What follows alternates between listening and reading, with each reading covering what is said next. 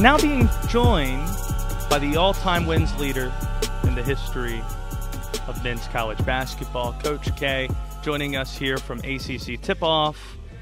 And, Coach, I actually want to start our conversation here talking about Greensboro a bit because since you're on in the triad and I know how much this means to you, there's a pretty big headline about the league looking at headquarters where it should be, and currently they're evaluating Greensboro as the site. Considering the history of Greensboro and the ACC and how that's interconnected, what are your thoughts about the ACC looking into that particular issue?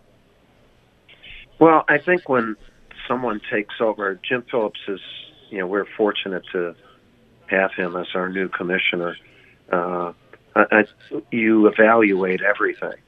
I mean, that's incumbent on, on a new leader to do that. That doesn't mean you're going to make change. And uh, uh, obviously, with with Greensboro, Greensboro's been an, an amazing home for the ACC, and therefore has it's not like what you promise; it's what you have delivered. Uh, when you take a look at that, and uh, and then what you want to continue to deliver. So um, certainly, Greensboro has done that, uh, but I don't fault Jim for looking into things. And again, I have no inside information on where this all will lead, but I, I think it would mean that we will all get better from it. And uh, hopefully, know, it means that, uh, you know, we will continue to be in Greensboro. I remember after the Tre Jones game in Chapel Hill in 2020, before the pandemic really raged, you got pretty emotional after the game talking about Dean Smith and the atmosphere, the family atmosphere he built in Chapel Hill, and that's something you've emulated in Durham and that you've built. And Roy Williams certainly continued that. Did it give you satisfaction to see a longtime assistant over there get rewarded in Hubert Davis and that it's an in family hire, kind of like what you're doing with Jon Scheyer moving forward? You know, I think it was kind of, it should have been expected, you know, and just like it should be expected in at Duke, where like part of our brotherhood, part of their fam, someone from their family, uh, you know, would take over. Hubert, uh, I, I, he's a friend. You know, I, you know, I've known his wife since she, before they were married.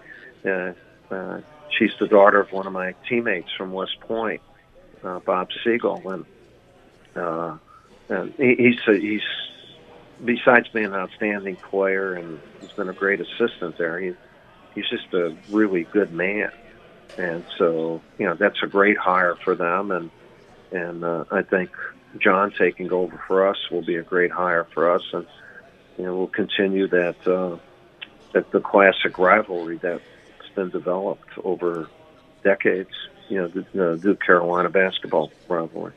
Coach K with us here on WSJS Sports, and since you're on in the Triad, I want to ask you on the way out about two guys we're lucky enough to have in our area there are two D1 programs in this state that have never made it to the NCAA tournament, and unfortunately, they're both in the triad with Elon and High Point. Both are coached by guys you're pretty close to. Coach Schrage, he made the CAA title game in year two, almost ended that run. He was once on your staff at Duke as a director of basketball ops. Do I have it right that Mike's dad was actually a teammate of yours at Army way back when?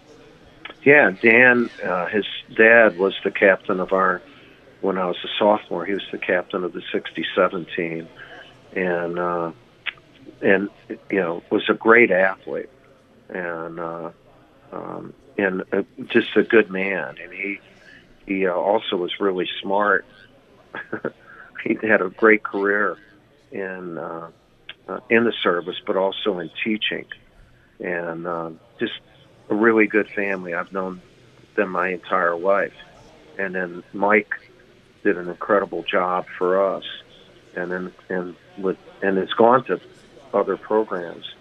You know, where at uh, at Stanford, uh, at Ohio State, at Butler. You know, he uh, and he was uh, a manager for Coach Knight at Indiana, so he's he's been around a lot, and uh, I'm, I'm happy with what he's doing at Elon, and uh, I, I I think that's a great school, along with High Point. you know, we're so lucky as a state to have the quality academic institutions that we have. And Tubby Smith, you you've had your Tubby, fair share of battles with yeah. him on the way out. And uh, uh, Tubby and I were probably about the same age, and uh, uh, you know, and that was that was such a good thing for High Point, and their their president has done a great job in in building up the the brand uh, of of that university. Coach, we'll see you in about a month. Thank you so much for spending the time with us in the Triad today. All right, take care. See you, Coach. Bye.